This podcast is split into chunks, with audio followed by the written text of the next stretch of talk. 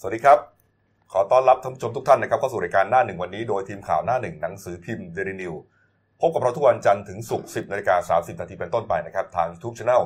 Daily New Life ขีด GH ตามที่ขึ้นหน้าจอนะครับ เข้ามาแล้วกด Subscribe ติดตามกันหน่อยครับ วันนี้พุธกลางสัปดาห์ครับพุธสิ้นเดือนด้วยนะฮะพุธที่ 31 กรกฎาคม 2562 พบกับผมอัจฉริยะโทนุสิทธิ์ผู้ดำเนินรายการ คุณณรงค์สัจจะภูริภูมิพิแซนนะคครัรับบผมหัวหน้าข่าวหน้าหนึ่งและคุณพีรพัฒน์เกื้อวง ผู้ช่วยหัวหน้าข่าวหน้าหนึ่งสายการเมืองนะครับ วันนี้พุธสิ้นเดือนครับนะฮะบรรยากาศก็จะคึกคักนะตามร้านอาหารต่างแล้วเดี๋ยวพอ่ารุ่งนี้พรุ่งเงินนี้เดือนออกๆเออนะพรุ่งนี้หวยออกพรุ่งนี้ไม่ออกด้วยครับพรุ่งนี้หวยออกโอ้โหสนุกสนานกันนะครับช่วงสิ้นผมเดือนนะครับ แต่ว่าเอ่อที่ศาลอาญารัชดาพิเศษกน่าจะไม่สนุกเท่าไหร่นะคครัรับบผมวันนี้ครับศาลอาญาที่รัชดาครับนัดอ่านคำพิพากษาของศาลฎีกานะครับ คดีที่กลุ่มอ่าแกนนำนปกอืม แต่ก่อนเขาใช้ชื่อว่านปกครับผมนะฮะหรือว่านปชในปัจจุบันนี่แหละครับนะฮะผมที่ไปชุมนุมล้อมบ้านพักนะฮะสี่เสาเทเวศของพลเอกเปรมตินสูรลานนท์นะครับอดีตประธานองคมนตรีและรัฐบุรุษนะฮะเหตุเกิดเมื่อปี 2550 ครับผมก็นับถึงวันนี้ก็ 12 ปีสอมางปีแล้วนะฮะคดีนี้ครับเอ่อพนักงานอัยการนะเป็นโจทยื่นฟ้องจำเลยทั้งหมด 7 คนด้วยกันครับผมนะฮะมีคุณนพรุษวรชิตวุฒิกุลอืมนะครับ คุณวีรศักดิ์เหมทุรินทร์ คุณวันชัยนาพุทธานะอันนี้ครับเป็นผมกลุ่มอ่าแกนนำพิราบขาวครับนะครับ ส่วนอีก 4 คนฮะเป็นแกนนำนปชฮะนะฮะประกอบด้วยคุณวีรการมุสิกพงศ์นะฮะอันนี้เป็นอดีตอดีตอ่าประธานเลยนะฮะท่านคุณนัทวุฒิใสเกลือครับนะครับ คุณวิภูแถลงพัฒนภูมิไทยนะฮะแล้วก็นายแพทย์และหมอเหวงครับนายแพทย์เหวงโตจิราการนะฮะรวมแล้ว ทั้งหมด 7 คนด้วยกันนะฮะในความผิดฐานอ่ามั่วสุมก็ตั้งแต่ 10 คนขึ้นไปใช้กำลังประทุษร้ายก่อให้เกิดความวุ่นวายในบ้านเมือง แล้วก็เป็นหัวหน้าเป็นผู้สั่งการอะไรต่างๆเนี่ยครับผมเป็นความผิดตามกฎหมายอาญาประมวลกฎหมายอาญาหลายมาตราด้วยกันครับนะครับนะฮะก็สืบเนื่องจากครับเหตุเกิดเมื่อ 22 กรกฎาคมปี 50 ครับ แกนนำและแนวร่วมนปช ได้พาผู้ชุมนุมนะฮะหลายพันคน ตอนนั้นเขาปราศัยกันอยู่ที่สนามหลวงอ่านะฮะเคลื่อนขบวนนะฮะเคลื่อนขบวนไปที่บ้านพักของป๋าเปรมนี่แหละนะฮะเพื่อกดดันให้ป๋าเนี่ยลาออกจากตำแหน่ง อันเนื่องมาจากว่าตอนนั้นเนี่ยอืมเขาเชื่อว่าป๋าเปรมเนี่ยเป็นผู้อยู่เบื้องหลังการรัฐประหารปี 49ครับผมนะครับ ก็ปรากฏว่าระหว่างนั้นก็มีตำรวจเอ่อทหารอะไรต่างๆเนี่ยนะมามามาผลักดันไม่ให้เข้าไป แต่ก็เอ่อก็พยายามขัดขวาง ก็พยายามต่อสู้เจ้าพนักงาน สุดท้ายก็ไปล้อมกันจนได้เนี่ยนะแล้วก็มีที่ว่าคุณนพรุษเนี่ยใช้ไม้เสาธงตีทำร้ายร่างกายตำรวจคนหนึ่งบาดเจ็บสาหัสด้วยนี่ฮะศาลชั้นต้นครับพิพากษาคดีนี้เมื่อวันที่ 16 กันยายนปี 58ฮะจำคุกจำเลยที่1นะฮะสองปี 8 เดือนนะครับแล้วส่วนคุณวีรการ คุณนัทวุฒิ วิภูแถลงและหมอเหวงครับ4คนนะฮะสี่คนนี้จำคุก4ปี4เดือนนะฮะอืม ส่วนจำเลยที่2ที่3นี่ยกฟ้อง ครับผม ชั้นต้นจบไปแล้วครัฮะบผมต่อมาอ่าทั้งหมดเนี่ย ยื่นอุทธรณ์ อุทธรณ์ ยื่นอุทธรณ์ครับ อุทธรณ์ข้อต่อสู้ของจำเลยที่ 4 กับที่7นะฮะ สู้ว่าการกระทำของจำเลยเป็นความผิดเพียงกรรมเดียว และเป็นการกระทำเพื่อปกป้องการถูกคุกคามครับซึ่งเป็นข้อยกเว้นในการลงโทษนี่ฮะส่วนจำเลยที่ 2 ที่3เนี่ยที่ว่าศาลชั้นต้นยกฟ้องไปเนี่ยอายการก็ไม่ติดใจก็คดียุติไปนะจบไปปรากฏว่าอุทธรณ์ครับพิพากษา 9 มกราคมปี 60 นะฮะเห็นว่า 4 แกนนำนปชจำเลยที่ 4 ถึง 7 เนี่ย อุทธรณ์ต่อสู้ว่า การกระทำเป็นความผิดกรรมเดียวนี้ ฟังขึ้นบางส่วนอืมฟังขึ้นบางส่วนครับนะฮะ จึงพิพากษาแก้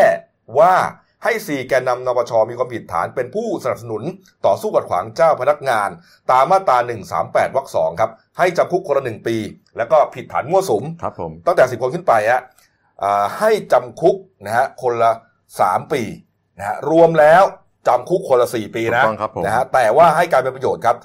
ลดโทษ1ใน3สรุปก็คือว่าอ่าเหลือจำคุกคนละ2ปี8เดือนครับนี่ โทษน้อยลงมาแล้วนะ คือไฮไลท์จริงๆวันเนี้ยก็ศาลฎีกาเขาจะอ่านคำพิพากษาใช่ไหมนี่ก็ไฮไลท์จริงๆก็อยู่ที่คุณณัฐวุฒิอืมคุณวิภูแถลงหมอเหวงแล้วก็คุณวีรการนี่ฮะนี่ฮะก็ก็คดีเนี้ยจำได้ไหมที่ว่าล่าสเอ่อหลายครั้งที่พลตำรวจเอกเสรีพิสุทธิ์สมัยนั้นเป็นผบเป็นผบตรท่านครับให้สัมภาษณ์ว่า ท่านนั่นแหละ เป็นคนไปจัดการอ่า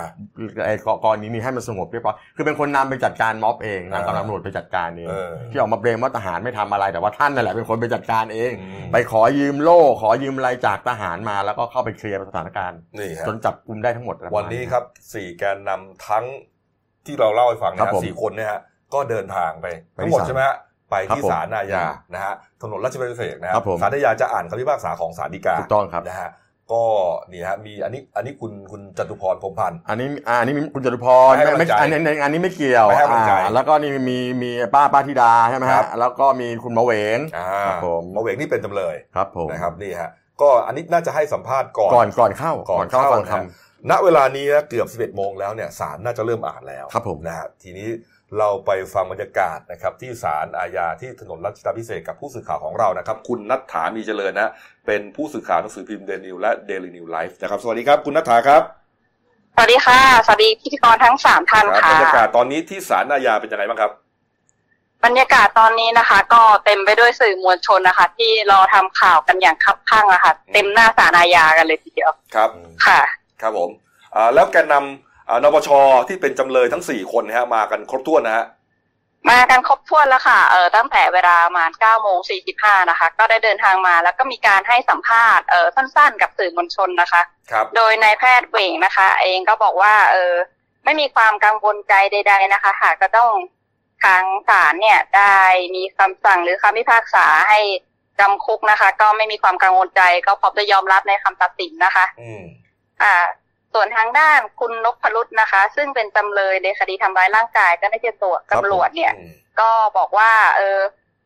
ตอนนั้นน่ะขอยืนยันว่าตนเนี่ย ไม่ได้ทำร้ายเจ้าหน้าที่ตำรวจตามที่ถูกกล่าวหานะคะ ก็พร้อมจะถ้าเกิดว่าทางศาลเนี่ยพิพากษาให้จำคุกก็พร้อมปฏิบัติตาม แล้วก็ขอจะเป็นจิตอาสาในอกในคุกนะคะครับแล้วก็จากนั้นจะยื่นขอพระราชทานอภัยโทษนะคะอืมต่อไป ครับผม ทางด้านคุณจตุพรก็เดินทางมาค่ะ คุณจตุพรพงพันธ์ก็ บอกว่าตอนนี้ตัวเองมาเพื่อ เออเป็นกำลังใจให้กับกลุ่มนปชทุกคนนะคะ แล้วก็ไม่ไม่มีความกังวลใจใด ๆ ก็เชื่อมั่นในคำเอ่อการตัดสินของศาลนะคะ ที่จะให้ความยุติธรรมอืมกับแกนนำทั้งหมดค่ะครับ ครับผมคุณวิรการมาด้วยหรือเปล่าครับ คุณวีรการมาค่ะ แต่ว่าทางเอ่อได้ขึ้นไป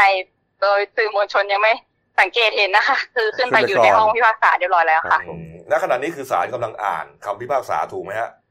ใช่ค่ะ ขณะนี้กำลังอ่านนะคะ เริ่มอ่านตั้งแต่ประมาณสิบโมงสามสิบนะคะทันทีที่ทุกคนเดินทางขึ้นไปครบครบค่ะ อืมเอาละครับนะฮะเอาละฮะขอบคุณนะครับ คุณนัฐาครับ ค่ะขขออบบคุคุณณครับค่ะสวัสดีครับ ผมดูว่าทั้งสี่ท่านเขาไม่กลัวนะ คือคือต้องยอมรับว่าตอนนั้นน่ะสถานการณ์ทางความคิดในเรื่องของของการต่อต้านรัฐประหารจอืริงมๆแล้วตอนนั้นนปกที่เป็นมามาเป็นนปชเนี่ยเขารวมตัวจากหลากหลายกลุ่มมากอืนะมแล้วก็เริ่มชุมนุมกันใหญ่ตอนนั้นที่เหมือนสนามหลวเหมืงอนกำลังตั้งไข่อยู่นะถูกต้องตั้งข่ายอยู่เสร็จแล้วเออก็จะมาร้อนแรงอีกทีก็หลังจากรัฐประหารปีสี่เก้าคือมันสลับกันมีอะเดี๋ยวก็มีม็อบขอโทษนะมีมีมีพันธมิตร มีเสื้อแดงแล้วก็มามีหลากสีแล้วก็มามีกกปสอืมคือบ้านเราม็อบเยอะ คือกรณีนี้เนี่ยอ่าเหมือนกับว่า แม้ว่าจะชั้นต้นจะสี่ปีกว่านะครัฮะบผม อุทธรณ์จะเหลือสักสองปีกว่าเนี่ย สามปีสามปีอะแต่ก็ดูไม่เยอะนะ ในความรู้สึกผมนะ แล้วก็เอ่อแต่ละท่านเนี่ยเอาเขาตรงพูดตรงๆก็คือครับผ่านการอ่าถูกควบคุมตัวนะผ่านการคือง่ายๆคือ ติดคุกมาแล้วอะ เข้าเข้าออกคุกมาแล้ว ชินแล้วจินแล้วแล้วมันปีสองปีเนี่ยนะผมผมมองว่าเขาเขาไม่ยี่หละเลยนะในความรู้สึกผมนะ เออก็คือว่าก็จะได้จบจบๆกันไปมเอออะโอเคผิดก็ว่ากันไปแต่แต่ผมผมคิดอย่างนี้นะคือไม่ไม่ว่าคุณจะมีมีเอ่อคุณจะมีจุดยืนทางการเมืองแบบไหนก็ตามเนี่ยนะครับ แต่ว่าการต่อสู้ทางการเมืองเนี่ยมันก็ควรจะเป็นไปในทางวิถีทางในระบอบประชาธิปไตยซึ่งผมว่าไม่ควรจะมีม็อบ ไม่ควรจะไปบุกบ้านใครอืมไม่ควรจะไป เผาไม่ควรจะไปปิดสถานที่การ ครับ ผมว่าพวกนี้เราจะมาอ้างเหตุแบบเหตุเพราะต้องการประชาธิปไตยแล้วไปทำแบบนั้นผมว่ามันก็ไม่เหมาะสม ไม่ว่าจะเป็นม็อบสีไหนไม่เฉพาะม็อบเสื้อแดงเท่านั้นนะใช่ใช่ ผมว่าทุกสีอ้างอ้างเหตุผลเพื่อทำให้ประชาชนปั่นป่วนไม่ได้หรอก อืมแล้วตอนนั้นเนี่ยเอ่อการคำอภิปรายในการที่จะพามวลชนบุกครัไปบบ้านผมป่าเนี่ยก็อย่างที่ผมเล่าให้ฟังนั่นแหละฮะ นะว่าหาว่าป่าเป็นต้นเหตุนะแล้วก็ไม่ได้พิสูจน์ได้นะ คือเขาไปมองนะ เขาไปกล่าวหามองว่าป๋าเนี่ยอยู่เบื้องหลังการรัฐประหารล้มคุณนักแล้วศมันรีแล้วต้องมันก็พิสูจน์ไม่ได้อะครับผมนะครับ ผม ก็สุดท้ายก็เนี่ยฮะก็อย่างที่เห็นเนี่ยแหละครับเดี๋ยวเรารอกันนะ ว่าจะสักน่าจะก่อนเที่ยงน่าจะจบพรุ่งนี้นะก็ต้องกลายเป็นหัวข่าวใหญ่ๆของหนังสือพิมพ์เกือบทุกฉบับอยู่แล้วล่ะฮะนะไม่ต้องห่วงน่าจะอย่างครับผมเอาละครับมามาเข้าเรื่องการบ้านการเมืองของเรานะครับท่านนายกนะฮะเมื่อวานนี้ก็เข้ากระทรวงกลาโหมนะในฐานะรัฐมนตรีกลาโหมเนี่ยเป็นวันแรกครับผมก็ไปสักการะสิ่งศักดิ์สิทธิ์ประจำกระทรวงนะฮะอืมหลายที่ด้วยกันนะ แล้วก็เขาบอกว่าเอออัญเชิญพระพุทธรูปด้วยนะห้าองค์ด้วยกันครับผมนะฮะหนึ่งในนั้นเป็นพระนาคปกนะฮะ ซึ่งเป็นพระประจำวันเสาร์ก็เป็นวันเกิดของของของของนายกประยุทธ์อ่านี่ฮะแล้วก็มีพุทธรูปหลวงปู่โต๊ะวัดประดู่ชินพีที่บางกอกใหญ่ด้วยอืมแสดงว่าทานนายกนี่ก็น่าจะศรัทธาวัดเอนี้อเขาเรียกว่ามากับพระฮะอ่ามาครับนี่ฮะนี่ฮะจากนั้นนะฮะก็เอ่อให้สัมภาษณ์นะฮะก็น่าสนใจนะในการมอบนโยบายให้ข้าราชการของกระทรวงกลาโหมนะคุณพิพัฒน์ฮะอืมก็คือสิ่งที่ ท่านนายกมักจะย้ำอยู่บ่อยๆนะครับ ก็คือเกี่ยวกับเรื่องของความซื่อสัตย์สุจริต โดยท่านอืมบอกว่าอ่าขอให้ข้าราชการกระทรวงกลาโหมเนี่ยตั้งใจทำงานอย่างระมัดระวังเสียสละ โดยหลังจากนี้จะต้องมีการปฏิรูปกองทัพให้เหมาะสมกับสถานการณ์ปัจจุบันครับ แล้วก็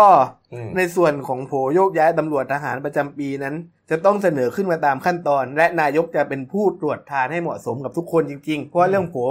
เรื่องโผเนี่ยจริง ๆ คือมันมีปัญหาที่เขาชอบพูดกันว่า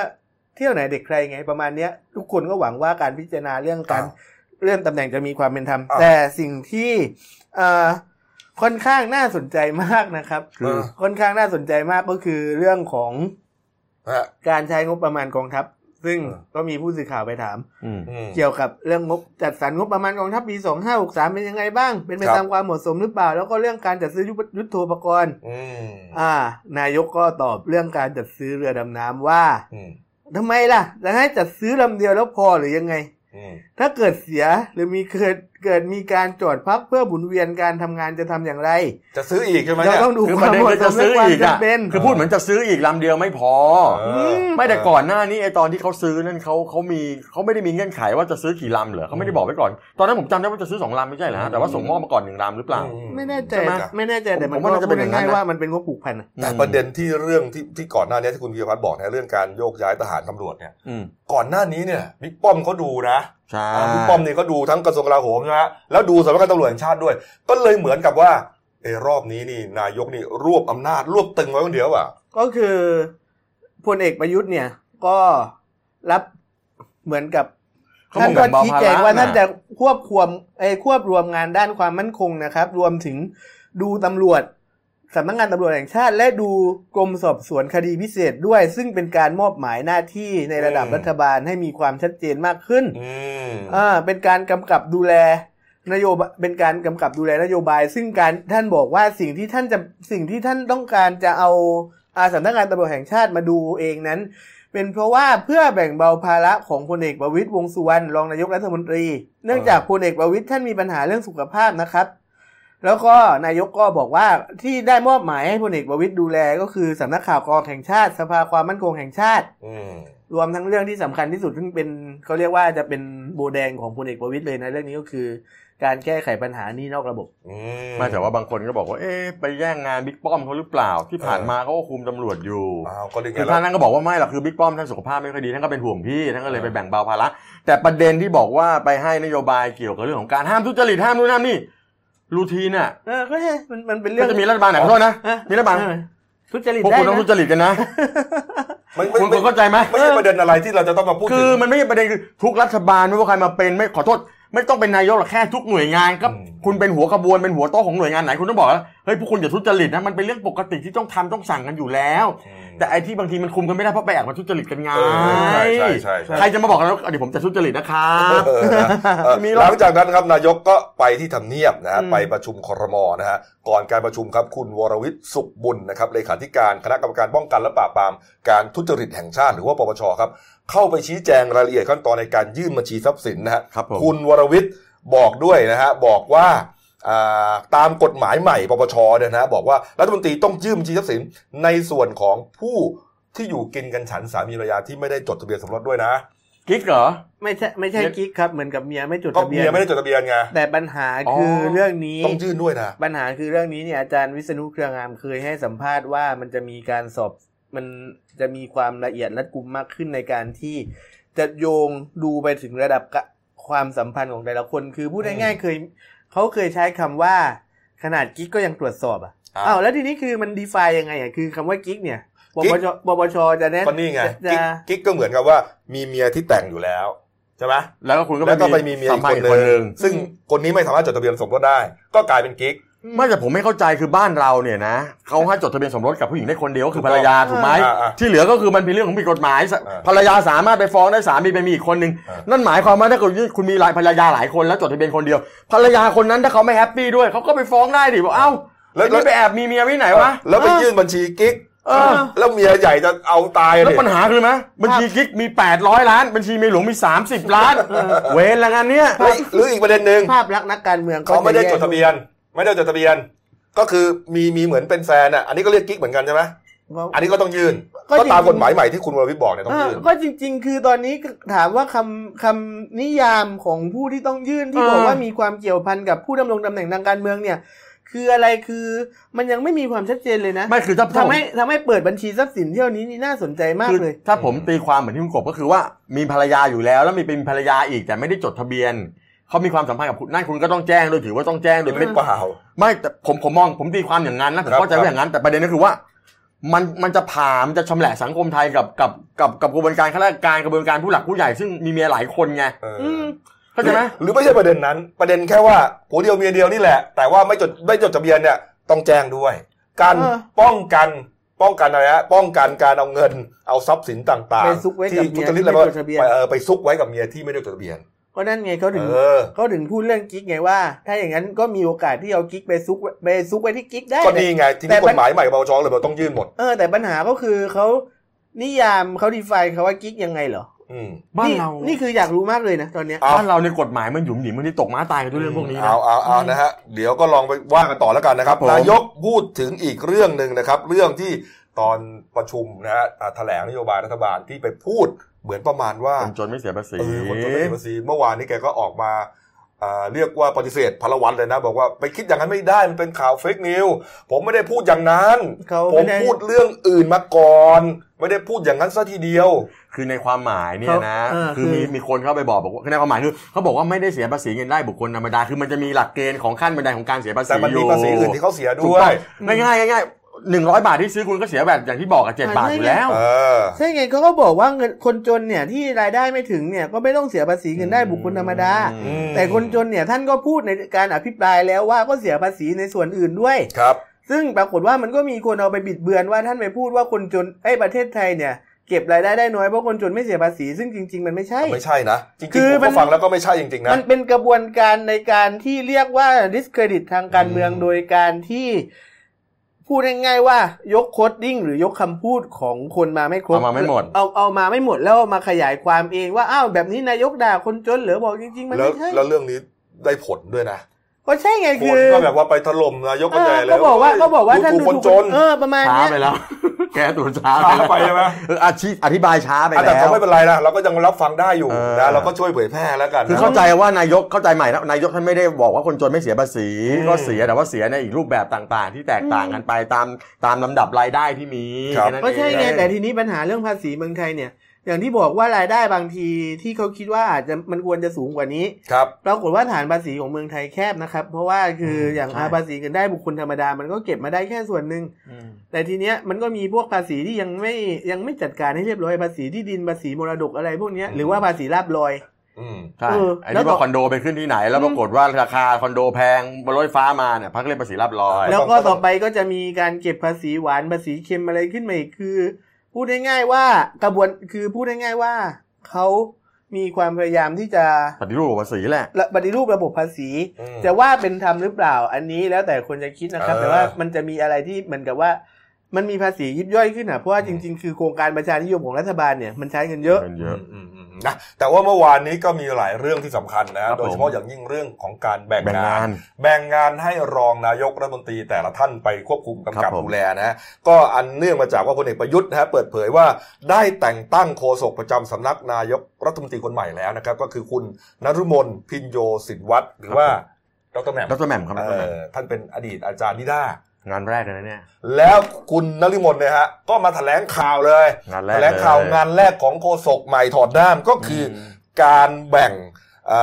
งานในส่วนของรองนายกนะฮะครับคุณผมณฤมลแถลงอย่างนี้ครับบอกว่าเอ่อท่านนายกรัฐมนตรีได้แบ่งงานให้รองนายกแต่ละท่านกำกับดูแลดังนี้นะฮะพลเอกประวิตยวงษ์สุวรรณครับกำกับดูแลกระทรวงดิจิทัลเพื่อเศรษฐกิจ และสังคม กระทรวงมหาดไทย กระทรวงทรัพยากรธรรมชาติและสิ่งแวดล้อม และกระทรวงแรงงานนะฮะรวมถึงสำนักทรัพยากรน้ำแห่งชาติ สำนักข่าวกองแห่งชาติสำนักงานสภาความมั่นคงแห่งชาติ ศูนย์หน่วยการบริหารจังหวัดชายแดนภาคใต้ นอกจากนี้ครับยังมอบหมายให้ลงนาม รับสนองพระบรมราชโองการในประกาศสำนักนายกที่เกี่ยวข้องกับการมีพระบรมราชโองการในเรื่องเกี่ยวกับกฎหมายนะฮะการสถาปนาพระอิสริยยศ อิสริยศักดิ์และสมณศักดิ์รวมถึงการแต่งตั้งประธานศาลฎีกาและประธานศาลปกครองสูงสุดด้วยนี่ฮะครับผมครับผมอืมนี่ฮะก็ สำหรับในส่วนของคุณสมคิดจาตุศรีพิทักษ์นะครับครับ รองนายกคุณสมคิดเนี่ยจะกำกับดูแลกระทรวงสาธารณเศรษฐกิจทั้งหมดก็คือมกำกับดูแลกระทรวงการคลังนะครับครับอ่าแล้วก็มีกระทรวงอุตสาหกรรมอืมกระทรวงพลังงาน แล้วก็กระทรวงอื่นๆที่ไม่เกี่ยวเศรษฐกิจก็อย่างเช่น กระทรวงการต่างประเทศ กระทรวงอุดมศึกษาวิทยาศาสตร์ วิจัยและนวัตกรรม แล้วกำกับดูแลสภาพัฒนาการเศรษฐกิจและสังคมแห่งชาติหรือสสชนะครับครับกำกับดูแลสำนักงานคณะกรรมการส่งเสริมการลงทุนหรือ BOI กำกับดูแล อสมทอ่ากำกับดูแลสำนักงานส่งเสริมวิสาหกิจขนาดกลางและย่อม สสวอืมอ่าสำนักงานบริหารพัฒนาความร่วมกรมหาชน และสำนักงานกองทุนหมู่บ้านและชุมชนเมือง ส่วนใหญ่คุณสมคิดจะดูเรื่องเกี่ยวกับอ่าเศรษฐกิจนะเศรษฐกิจหมดแล้วก็อสมทด้วยนะครับเอออันนี้น่าสนใจนะครับครับผมนี่ฮะนี่ฮะนี่ฮะส่วนท่านที่สามครับคุณวิษณุเครืองามนะครับ กำกับดูแลกระทรวงยุติธรรม ยกเว้นกรมสอบสวนคดีพิเศษครับกระทรวงศึกษาธิการ กระทรวงวัฒนธรรม กรมประชาสัมพันธ์สำนักงานคณะกรรมการคุ้มครองผู้บริโภคสำนักงานพระพุทธศาสนาแห่งชาติสำนักงานราชบัณฑิตยสถานครับสำนักงานประหลัดสำนักนายกรัฐมนตรีสำนักเลขาธิการคณะรัฐมนตรี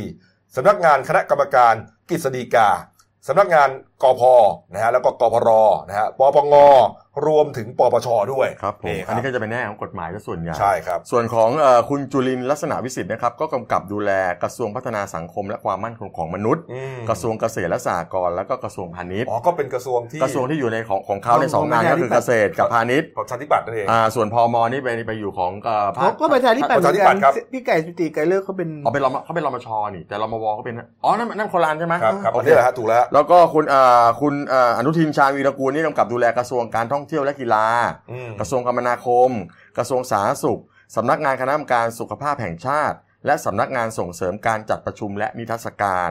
ขณะที่นายเทวันลิปตพลดรัฐมนตรีประจำสำนักนายกนะฮะก็กำกับดูแลกรมประชาสัมพันธ์ครับสำนักงานคณะกรรมการคุ้มครองผู้บริโภคอืมสำนักงานพระพุทธศาสนาแห่งชาติ และสำนักงานราชบัณฑิตยสภา ครับผมนี่ฮะแต่ผมอ่านดูนะครับบ้านเรานี่สำนักงานแต่ตัวตัวย่อเยอะมากเลยเยอะมากนะฮะนี่ฮะอ่าแล้วก็ยังมีการแต่งตั้งข้าราชการการเมืองเพิ่มนะครับ อย่างเช่นอืมนายกอบศักดิ์ภูตระกูล อ่า ที่เคยเป็นอ่ารัฐมนตรีสำนักนายกเนี่ยก็มาเป็นเลขาธิการฝ่ายการเมืองของคุณสมคิดจาตุศรีพิทักษ์นะครับอืมคุณประทีปกิรติเลขาเป็นรองเลขาธิการนายกรัฐมนตรีฝ่ายการเมือง คุณเลวดีรัศมีทัศน์เป็นรัฐมนตรีรัฐอ่าเป็นที่ปรึกษารัฐมนตรีสาธารณสาธารณสุขครับนะครัผบมแล้วก็ สิ่งที่น่าสนใจก็คือว่าเราต้องดูต่อไปในเรื่องของตำแหน่งที่อ่าตำแหน่งสำคัญที่ต้องขึ้นกับรัฐมนตรี คือผู้ช่วยรัฐมนตรีเลครัขาบเลขารัฐมนตรี แล้วก็อ่ามีผู้ช่วยมีเลขาแล้วก็มีตำแหน่งเล็กนะที่ที่ปรึกษาเป็นวงทีมที่ที่ทีมที่ปรึกษาเป็นที่ปรึกษาอ่าพูทีดมง่งานยๆของรัฐมนตรีน่ะทีมงานอ่าสามตำแหน่งปรากฏว่า คือเดิมเนี่ย คิดว่าอาจจะเอาสสไปนั่งเป็นอ่าอาจจะเอาสสไปนั่งตำแหน่งพวกนี้ แต่ทีนี้คือ ครั้งแรกสุดเลยนะครับพรรคพลังประชารัฐเนี่ยเขาก็กลัวว่าถ้าสมมุติว่าเอาสสไปทำฝ่ายบริหารปุ๊บแล้วทีนี้พอมันมีงานสภาขึ้นมาในภาวะเสียงปริมเนี่ย คือสสจะเข้ามาโหวตไม่ทันครับผม แต่ว่าต่อมาก็คือปรากฏว่าเขากลัวทางปขัระดชารัฐธรรมนูนแหละเออมทางประชาธิปัตย์นี่ก็ไปดูว่ามันมีแนวโน้มว่าอาจจะขัด มันมีแนวโน้มว่าอาจจะขัดรัฐธรรมนูญว่าสสเข้าไปก้าวไก่งานในฝ่ายบริหารได้อืมก็เลยอ่าถ้าก็เลยคิดกลายเป็นว่า อะ สสอกหัก อืมก็ไม่ได้เป็นอะคือสสสอบตกอะ แล้วก็อดีตสสที่ไม่ลงสมัครอะ ก็จะได้มาดำรงตำแหน่งนะพวกที่ปรึกษาพวกก็อะไรเหล่านี้แทนเออตำแหน่งก็ข้าเรียรากชว่าการการเรียกเมืว่าองเป็นตำแหน่งปลอบใจอ่าแต่ก็ต้องทำงานด้วยนะครับผมเออไม่ใช่มานั่งปลอบใจกันอย่างเดียวครับผมนะครับนี่ฮะนอกจากนี้ครับคุณนรุมนยังบอกด้วยว่าที่ประชุมครมมีมติเห็นชอบให้จัดประชุมครมเศรษฐกิจทุกวันจันทร์ครับผมก็เหมือนกับครั้งก่อนๆนะนะเขาก็จัดกันอย่างนี้นะสมัยรัฐบาลทักษิณเออทักษิณใช่ไหมครมเอ่อเศรษฐกิจนะก็มีนายกจะเป็นประธานด้วยตัวเองเลยครับผมนี่ครับอะมาทั้งฝ่ายค้านนิดนึงกันแล้วกันนะครับ กรณีที่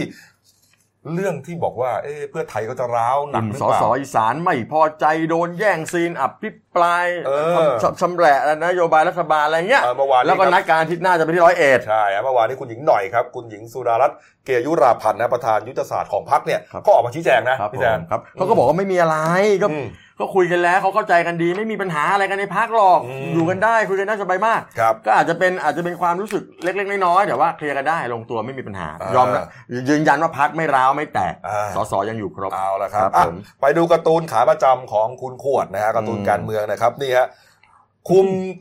มีคนคิ้วเข้มก็นายกแล้วมั้งคุมทหารคุมกลาโหมฮะ ชี้ไปทางนู้นนะอ่าคุมตำรวจคุมดีเอสไอคนเดียวกันนี่นะชี้ไปอีกทางหนึงฮะในอีกงานหนึงก็คุมอารมณ์ตัวเองดูคุมไม่ได้สุดคือคุมได้ทุกอย่างยกเว้นอารมณ์ตัวเองคุณขวดจะพูดอย่างนั้นหรือเปล่าน็อตร่วงกาวเลยทีเดียวน็อตหลุด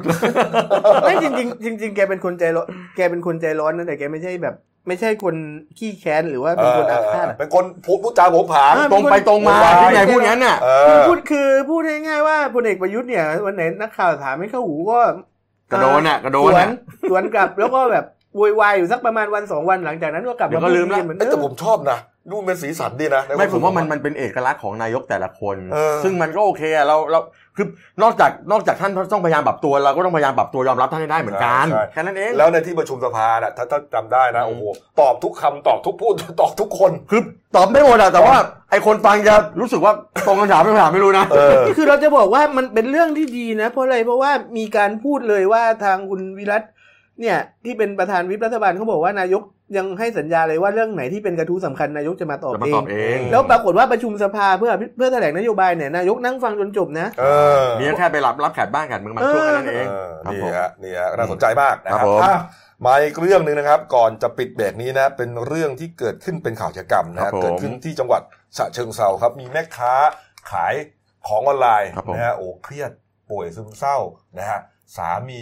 เลิกกันครับผมนะฮะ สุดท้ายจุดไฟเผาตัวเองสาหัสแล้วก็เสียชีวิตในที่สุดนะพี่แซครัมบคือเมื่อวานก็ประมาณสักประมาณอ่าเจ็ดโมงห้าสิบเกือบแปดโมงฮะก็เอาตำรวจสพเมืองฉะเชิงเซาเขาก็รับแจ้งว่ามีเหตุหญิงสาวเนี่ย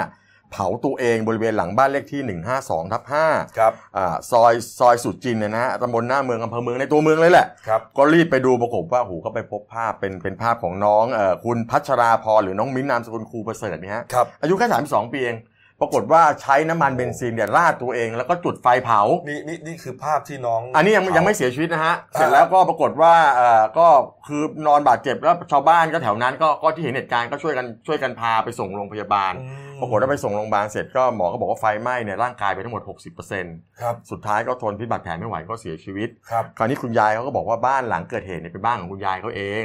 คือน้องคนเนี้ยเวลามีปัญหาไม่สบายใจเป็นแม่ค้าออนไลน์เนี่ยนะขายของขายสินค้าแบรนด์เนมแล้วหน้าตาหน้าตาสวยด้วยนะคือเนี่ยพอไม่สบายใจอะไรยังไงมีปัญหาครอบครัวกับสามีก็จะก็จะแวะมามามาพักใจที่บ้านคุณยายเสมอ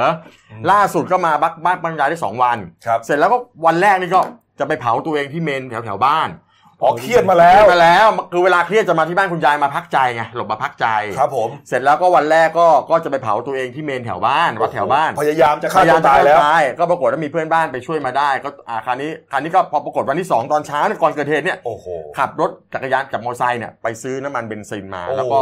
ไปเผาตัวเองตรงที่เกิดเหตุแล้วก็ชาวบ้านเห็นก็ตะโกนโวยวายแล้วก็เรียกคนมาช่วยไม่ทันแล้วก็แจ้งตำรวจไม่ทันแล้วก็แล้วก็พาไปส่งโรงพยาบาลตอนตอนที่เกิดเหตุไม่ตายกบแล้วก็ไปส่งโรงพยาบาลแต่ว่าสุดท้ายก็เสียชีวิต แล้วก็ตำรวจก็สืบทราบบ้างจริงเนี่ยคือคนเนี้ยเขาเป็นแม่ค้าออนไลน์ก็ทำงานขยันขันแข็งนิสัยร่าเริงหน้าตาดีนะครับแล้วก็มีลูกแล้วหนึ่งคนอายุสี่ขวบอืมแต่ปหลังตอนหลังมีปัญหาทะเลาะเบาะแว้งกับสามีแล้วก็เลิกลากันไปประมาณหนึ่งปี หลังจากนั้นเนี่ยก็เลยยังไง ก็เลยจากคนล่าเริงก็ซึมเศร้าเมอลอย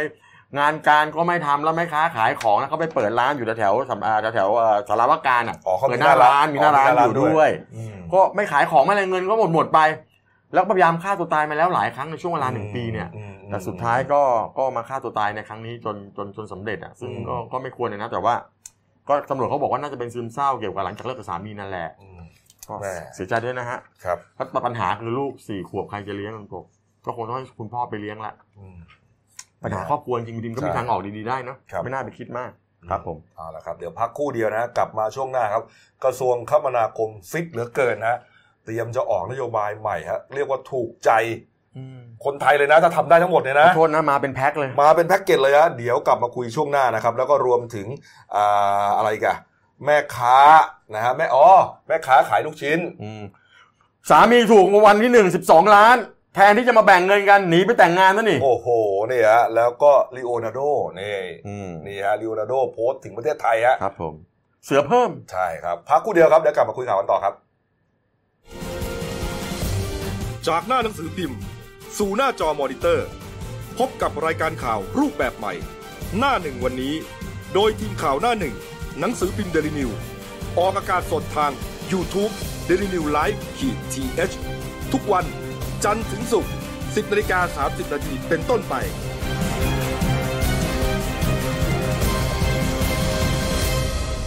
แล้วคุณจะได้รู้จักข่าวที่ลึกยิ่งขึ้น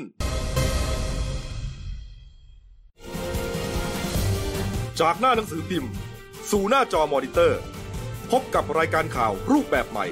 หน้าหนึ่งวันนี้ โดยทีมข่าวหน้าหนึ่ง หนังสือพิมพ์เดลิวิวออกอากาศสดทาง YouTube d e l i n e w l i v e ขีดทีทุกวันจันทร์ถึงศุกร์10นาฬิกา30นาทีเป็นต้นไป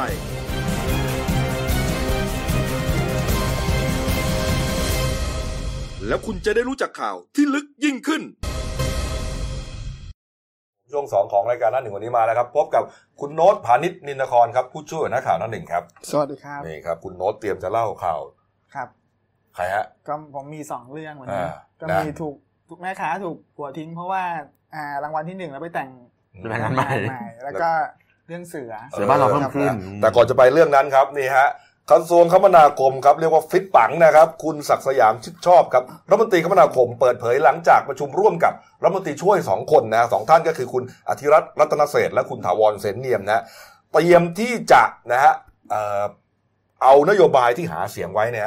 มาปฏิบัติทำให้เป็นรูปธรรมเออชัดเบื้องต้นเนี่ยจเขาเขาแบ่งงานกันก่อนนะครับผมตัวคุณศักดิ์สยามเนี่ยดูแลเกี่ยวกับกรมที่เป็นขนส่งทางบกและทางรางอืมนะรวม อันนี้รวมถึงท่าอากาศยานด้วยครับนะฮะผมส่วนคุณอธิรัตน์ได้ในส่วนของทางน้ำไปนะขอบคุณถาวรก็รับผิดชอบทางอากาศ แต่งานที่จะเร่งรัดนะถือว่าเป็นนโยบายเร่งด่วนอืม สี่เรื่องด้วยกันนะฟังให้ดีนะสี่เรื่องด้วยกันครับเรื่องแรกก็คือการปรับเพิ่มอัตราความเร็วของรถทุกชนิดนะฮะอืมทั้งรถส่วนบุคคลครับผมเก๋งทั่วไปกระบะอืมทั่วไปครับและรถสาธารณะด้วยอืมที่วิ่งบนถนนการจราจรที่มีถนน4เลนขึ้นไปด้วยกันเนี่ยครับให้สามารถใช้อัตราความเร็วได้ไม่เกิน 120 กิโลเมตรต่อชั่วโมงครับผมจากที่ปกติ 90เท่านั้น90นี่ฮะ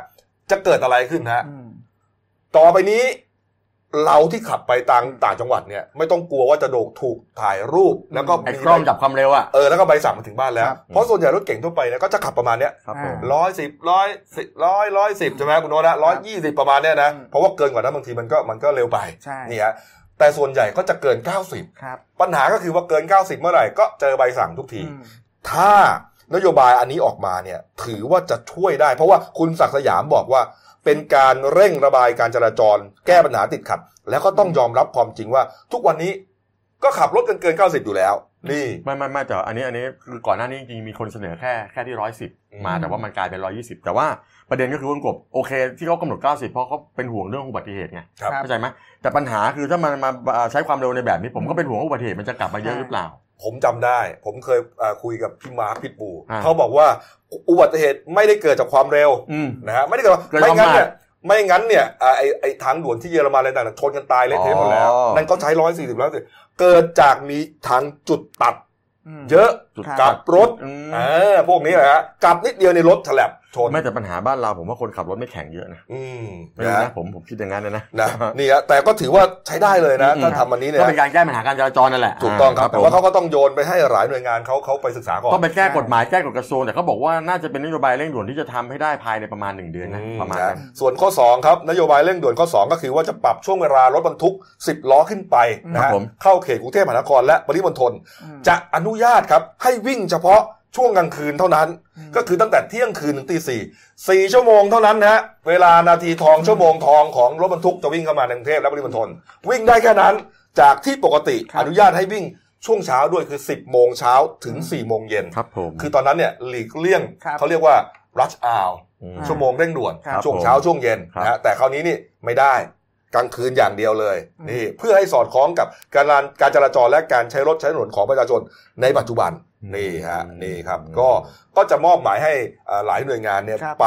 ไปศึกษาก่อนครับนะฮะจากนั้นก็เอ่อค่อยเสนอให้ที่ประชุมคณะกรรมการจัดระบบการจราจรทางบก นะหรือว่าคอจรเนี่ยอืมพิจารณาอนุมัติต่อไปครับนะแล้วก็จะเอามตินี้ไปให้สตชอืมเอาไปออกบังคับพนักงานจราจรก็ว่ากันไปนะฮะนี่ฮะส่วนข้อ3ครับแก้ปัญหา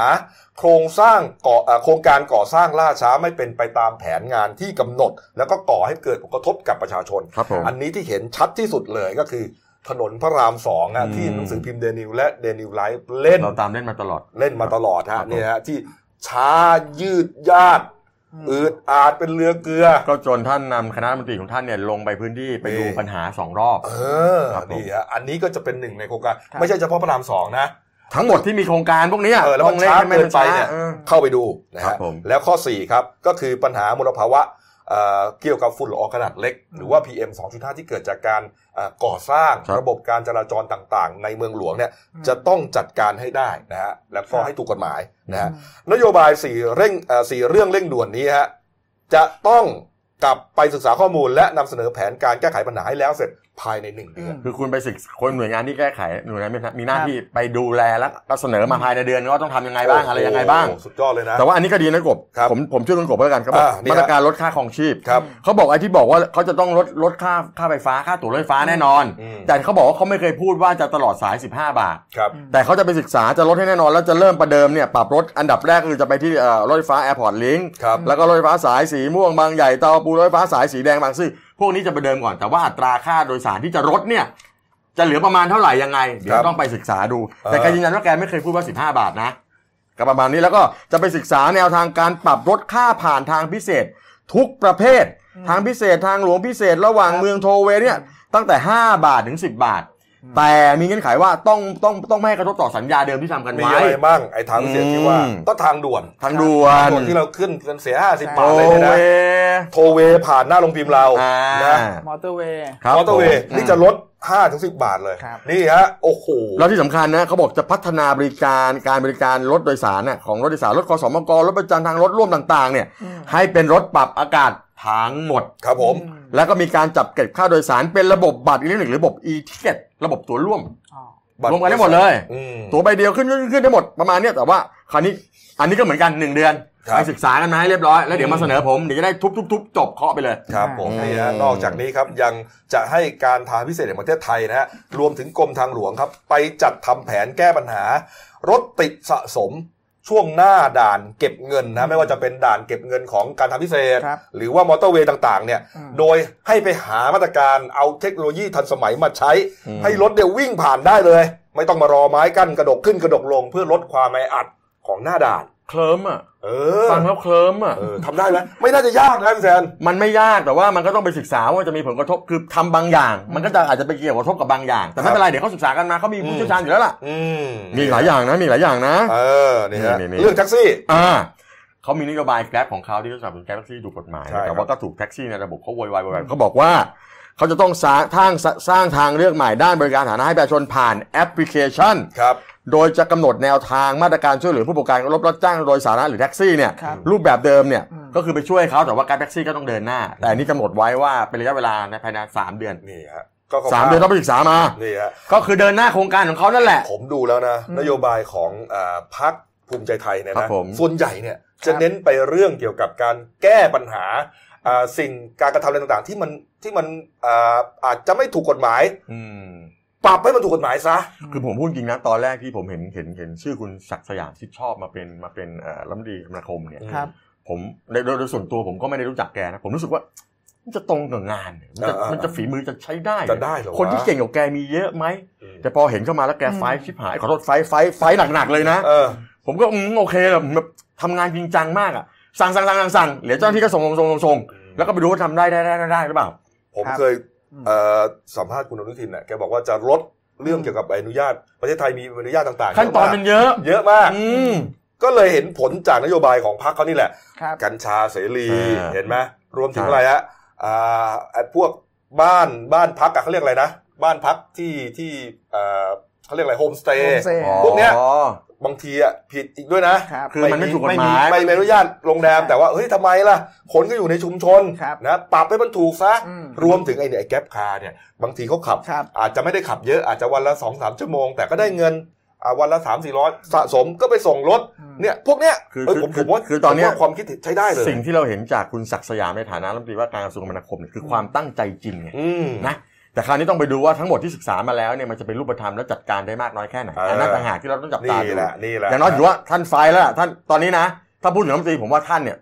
ผมเออได้ใจนะได้ใจผมไปละได้ใจไปละเออได้เพราะใจเป็นไปกระทรละวงใหญ่ได้ใจไปนะละใช่ครับผมเรื่องต่างๆเนี่ยกระทบกับคุณมากมายครับนะผมอะเรารอดูก็แล้วกันครับนะผมครับอะผมไปเรื่องที่เกริดไว้คุณโน้ตรอจะเล่าอยู่นานแล้วนะอืมกรณีแม่ค้าแม่ค้าถูกสามีทิ้งครับสามีนี่ก็เหลือเกินจริงนะถูกหวยวันที่หนึ่ง ทิ้งเมียแม่งเลยอะไปหาเมียใหม่เฉโอ้ยเลยฮะคืองวดวันที่ 15กรกฎาคมที่เร็ผ่านวมาๆเลยนะแสดงว่ามันรอจะทิ้งเลยหรือไงวะเนี่ยผมสงสัยมากคุณโน้ตว่าไงคือเมื่อวานเนี่ยก็คือทางแม่ค้าขายลูกชิ้นทอดเนี่ยครับเขาก็ไปเข้าพบกับทนายรณรงค์แก้วเพชรนะที่ครับผมสำนักทนายคู่ใจเนี่ยที่แจ้งวัฒนะครับ ก็ไปร้องขอคำปรึกษาเนี่ยกรณีสามีเนี่ย ถูกรางวัลที่หนึ่งเนี่ย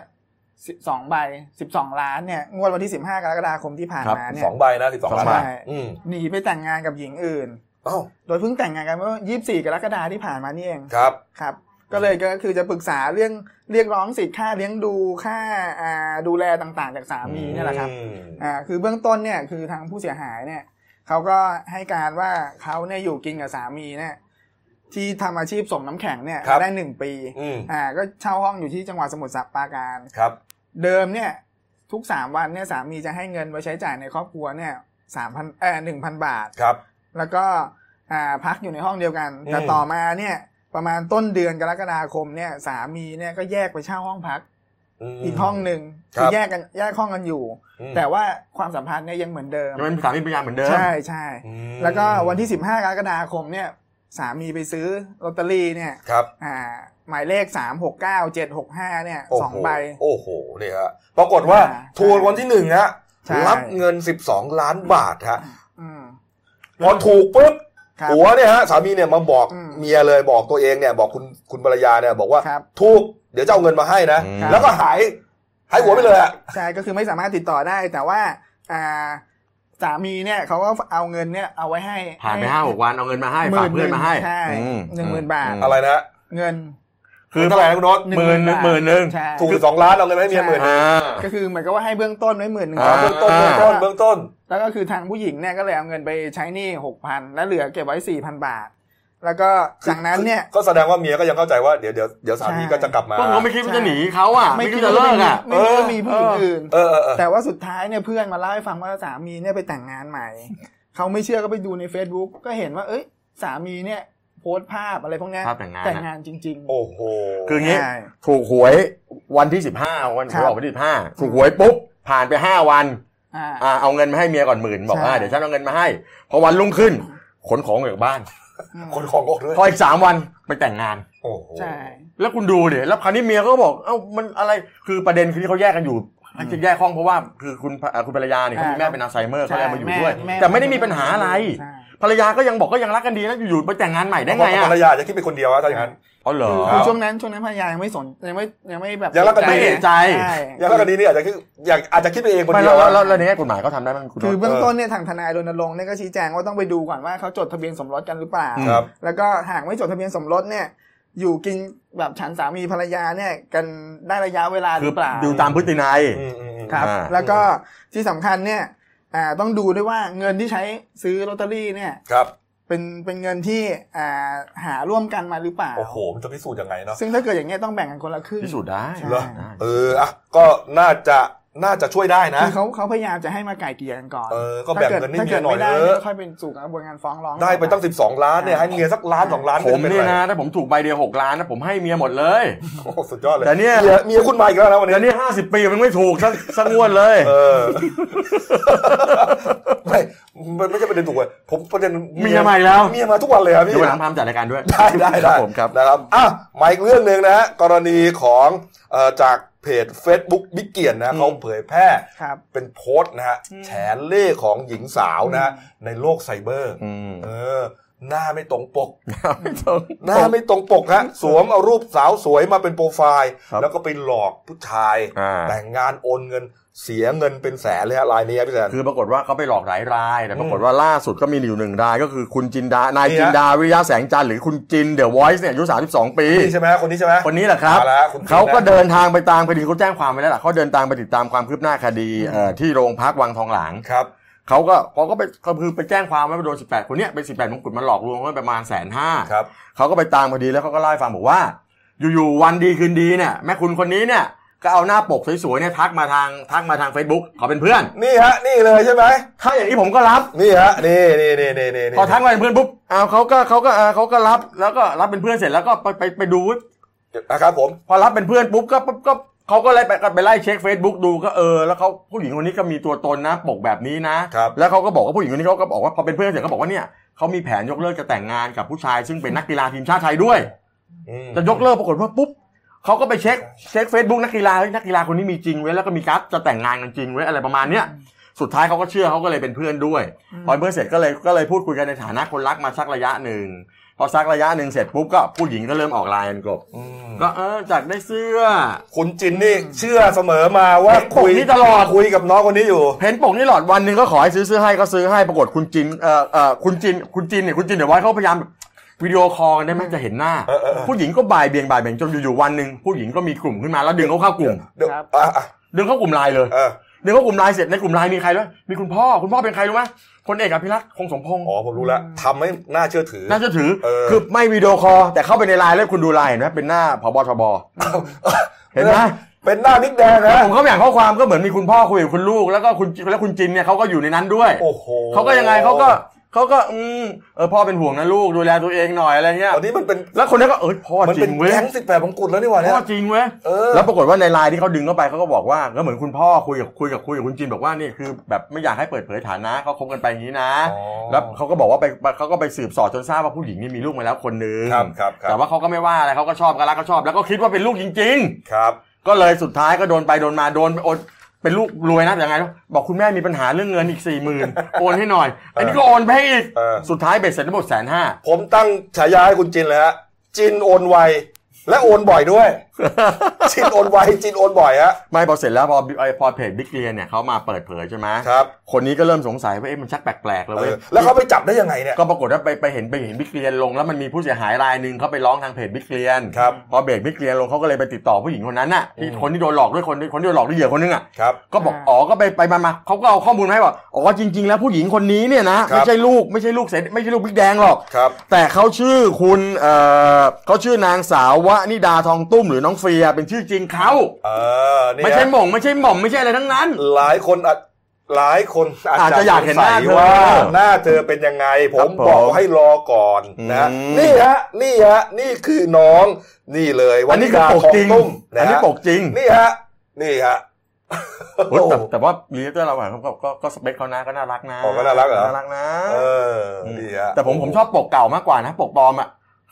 ก็แน่นอนปกปอมก็สวยนี่คือพอเขาไปสืบสอบเขาก็รู้เป็นคนนี้คราวนี้ทำไงตำรวจเขาก็เลยออกหมายเรียกไปสองครั้งแล้วอืมก็ยังไม่มาอ่าพอไม่มาคุณจินเดอร์ไว้เขาก็มาตามคดีแล้วก็บอกว่าเขาบอกจริงๆเนี่ยเขาก็สับเพ่าด้วยแหละครับคือก็ชอบอะก็ครับก็ก็ชอบก็อะไรเงี้ยเขาก็ไม่ดูให้ดีแต่ครับเขาก็ไม่คิดว่าจะหลอกไงอืมตำรวจออกหมายเรียกไปสองครั้งบอกว่าเดี๋ยวอ่าประมาณวันอ่าเดือนวันที่ 9 สิงหาถ้าคุณไม่มาเนี่ยนะ เดี๋ยวตำรวจเขาออกหมายจับนะ ครับ แล้วถ้าออกหมายจับแล้วเนี่ยนะมาจับได้แล้วเนี่ยนะเขาเขาจะคัดค้านการประกันตัวด้วยนะ อืม เพราะฉะนั้นมาซะมาคุยกันดีๆซะ ครับ เพราะเขามีหลักฐานเป็นอะไร เป็นบัญชีธนาคารที่โอนกันให้ อืม เป็นอีเมล เป็น Facebook เป็นไลน์ที่คุยกันอยู่ อืม คุณแต่ผมสมโคตรโคตรเนียนเลยเอารูปบิ๊กแดงผมเนี่ย เออไปใส่แล้วเป็นพ่อแอบพ่อคุยกับลูกลูก เดี๋ยวพ่อไม่ส่งคนให้คนนี้ไปดูแลนะ ดูแลตัวเองนะ พี่แดงก็ต้องเป็นผู้เสียหายกันแล้วเนี่ยเรื่องนี้นะ ไม่ใช่บิ๊ก ผมกำลังจะรู้ว่า Big- คนที่อ้างเป็นบิ๊กแดงในนั้นเนี่ยนะที่ในนั้นก็ต้องเป็นสมรู้ร่วมคิดด้วยหรือเปล่าใช่ใช่ใช่ถูกไหมหรือว่าถูกตัวต้เอองงปลอมหมดเนี่ยอืมนี่ฮะแหมโอ้โหนี่ฮะ อะไรจินโอนไวโอนบ่อย แต่ผมจะไม่โอนเงินให้ใครอีกแล้ว เอาปิดท้ายที่ข่าวนี้ครับนี่ฮะเลโอนาร์โดนะครับครับดีคาปิโอนะครับนักอืมแสดงเป็นพระเอกฮอลลีวูดฮอลลีวูดชื่อดังเลยครันะบผม เขาได้โพสต์ไอจีชื่นชมนะฮะครับ ประเทศไทยนะคุณโทษนะ ใช่อืมโดยเฉพาะเรื่องเรื่องอนุรักษ์เสือโคร่งครับ อ่าที่คือเขาโพสต์ในกรณีที่ว่า 29 กรกฎาคมที่ผ่านมาเนี่ยเป็นวันอนุรักษ์เสือโลก ครับ เขาก็เลยอ่าแสดงข้อความเนี่ยถึงเจ้าหน้าที่อนุรักษ์ พันธุ์สัตว์ป่าห้วยขาแข้งของประเทศไทยเนี่ยครับแล้วก็ชื่นชมที่ว่าสามารถเนี่ยอนุรักษ์ก็ทำให้เสือจำนวนเสือโคร่งเนี่ยเพิ่มขึ้นถึง 60%จากปี 2010อะจนถึงปัจจุบันครับคือใจความเนี่ยก็ระบุว่าเขตรักษาพันธุ์สัตว์ป่าห้วยขาแข้งเนี่ยของประเทศไทยเนี่ยเสือกำลังจะกลับมา ขอบคุณความพยายามของเจ้าหน้าที่ของหน่วยงานไทยทำให้ตัวเลขเพิ่มจาก 41 ตัวเนี่ยเมื่อปี 2010-2011 เนี่ย ถึง 66 ตัวในวันนี้ โอ้โห ก็ใช่ ก็ไม่กี่ปีเพิ่มมาเยอะนะหลายตัวมากเลยนะ สัก10ก็อ่าสิบปี อืม เพิ่มมาประมาณฮะ25ตัว 25 ตัว ถ้าเทียบกันแล้วคือประมาณใช่ กว่าหกสิบเปอร์เซ็นต์ใช่ไหมใช่ 60%นี่ฮะโอ้โหก็ทำให้อ่าเสือเนี่ยที่อยู่แล้วก็รวมทั้งเขาเรียกอ่าเสือที่อยู่นอกเขตรักษาพันธุ์สัตว์ป่าเนี่ย อืม ก็สามารถขยายพันธุ์ไปได้ในทั่วผืนป่าฝั่งตะวันตก แล้วก็ มันเป็นเขตรอยต่อของพม่าคือมันแสดงถึงความอุดมสมบูรณ์ของผืนป่าของเราอีกรอบหนึงใช่ใช่ไหมมันก็เหมาะสมในการที่จะแพร่พันธุ์อะไรของของเสือนี่แหละครับ คือจริงๆเนี่ยป่าผืนเนี้ยผมผมเคยไปนะครับแล้วผมก็เคยไปนอนพักกับชุดที่เขาอนุรักษ์เสือโอ้ด้วยตกใจผมนึกว่าเคยไปนอนพักกับคุณลีโอนาร์โดใช่ไปนอนพักไอ้ตรงนั้นเขาเรียกว่าสถานีวิจัยสัตว์ป่าเขานางลอ๋อำใช่ครับแล้วคุณก็เคยแบบคือเคยเห็นสัตว์อะไรบ้างที่ตอนที่ไปนอนอะ คือต้องยอมรับว่าอ่าเขาไอ้ห้วยขาแข้งเนี่ย คือเขาพยายามแบบอนุรักษ์สัตว์ต่าง ๆ เนี่ยให้แบบเป็นแหล่งท่องเที่ยวขึ้นมาเนี่ยอ๋อคืออย่างแอฟริกาเนี่ยเขาจะมี Big Five อ่าอย่างห้วยขาแข้งเนี่ยเขาพยายามทำเป็น Big Seven มีอะไรบ้างอะฮะก็จะมีเสือโคร่งอ่าเสือดาว ช้าง ควายป่า วัวแดงกระทิงแล้วก็สมเสร็จอ๋อเจ็ดอืมเจ็ซึ่งมีทั้งทั้งสงวนและสัตว์ป่าคุ้มครองทั้งหมดเลยอืมครับเนี่ยก็คือแบบอืมผู้ที่แบบ นิยมธรรมชาติเขาจะเขาจะอยากไปดูไม่แต่คุณใช่ เนี่ยอ่าคุณลีโอนาร์โดเขาเคยมาครับถ่ายทางน้ำถ่ายใช่ถ่ายทำหนังบ้านเราไงเรื่อง The ครับ Beach ครับนี่ฮะที่กระบี่ครับผมเออเขาก็เลยชอบเมืองไทย อ้าวนี่ฮะมาดูหนังสือพิมพ์เราหน่อยนะครับนี่ฮะลาวตามเอ้ยใช่ไหม ใช่นี่แหละพ่อเลี้ยงพ่อเลี้ยงสิงแก้วที่บอกว่าเป็นนักธุรกิจที่ว่าค้าเรื่องสัตว์เนี่ยที่ว่าโดนอุ้มไปเรียกค่าไถ่ครับ ปรากฏว่าพอข่าวออกไปปรากฏเมื่อวานแกหนีออกมาได้ในสภาพสะบักสะเขาบก็อม หนีเองเหรอฮะ คือในข่าวเอ่อเอ่อตำรวจแถลงบอกว่าแกหนีออกมาเองได้ผมเข้าใจว่างั้นแต่ผมเข้าใจว่า พอโจรมันเห็นข่าวใช่ไหม มันก็กลัวพอมันกลัวเสร็จมันก็หนีไปก่อน แล้วทางนี้ก็อยู่คนเดียวก็เลยอาจจะหนีรอดออกมาได้ในสภาพกระเซาะกระเซิงแล้วก็ตอนนี้รักษาตัวอยู่ที่โรงโชพยาบาลโชคดีอะเนี่ยนะแล้วที่บอกโดนยิงไม่โดนยิงนะโดนเอามีดแทงอ๋อแต่โจรมันหลอกว่ายิง เออครับ โชคดีนะเนี่ยที่ ตอนนี้คือต้องไปดำล่าโจรอยู่ แต่ตอนนี้โจรมันอยู่ฝั่งลาวอยู่อืครับผม เอาละฮะอืม เอาละครับ หมดเวลานะครับ ฝากช่องเราด้วยนะครับเดลินิวส์ขีด X นะครับ เข้ามาแล้วกด subscribe กดไลค์กดแชร์นะครับ กดกระดิ่งแจ้งเตือน มีรายการดีๆ ทั้งวันและทุกวันนะครับ จบรายการเราครับ 10นาฬิกา30 นาทีโอ้ตอนนี้เลยไปแล้วนี่นินะดฮะนึงนิดนึงรายการ a t t a n Sport นะฮะตอนจริงดินครปฐมมีสนามบินครับเอผมอน่าสนใจมากนะครับเอานะครับวันนี้หมดเวลานะครับ เราสามคนลาไปก่อนขอบพระคุณทุกท่านที่ติดตามรับชมครับลาไปก่อนครับ สวัสดีครับ สวัสดีครับ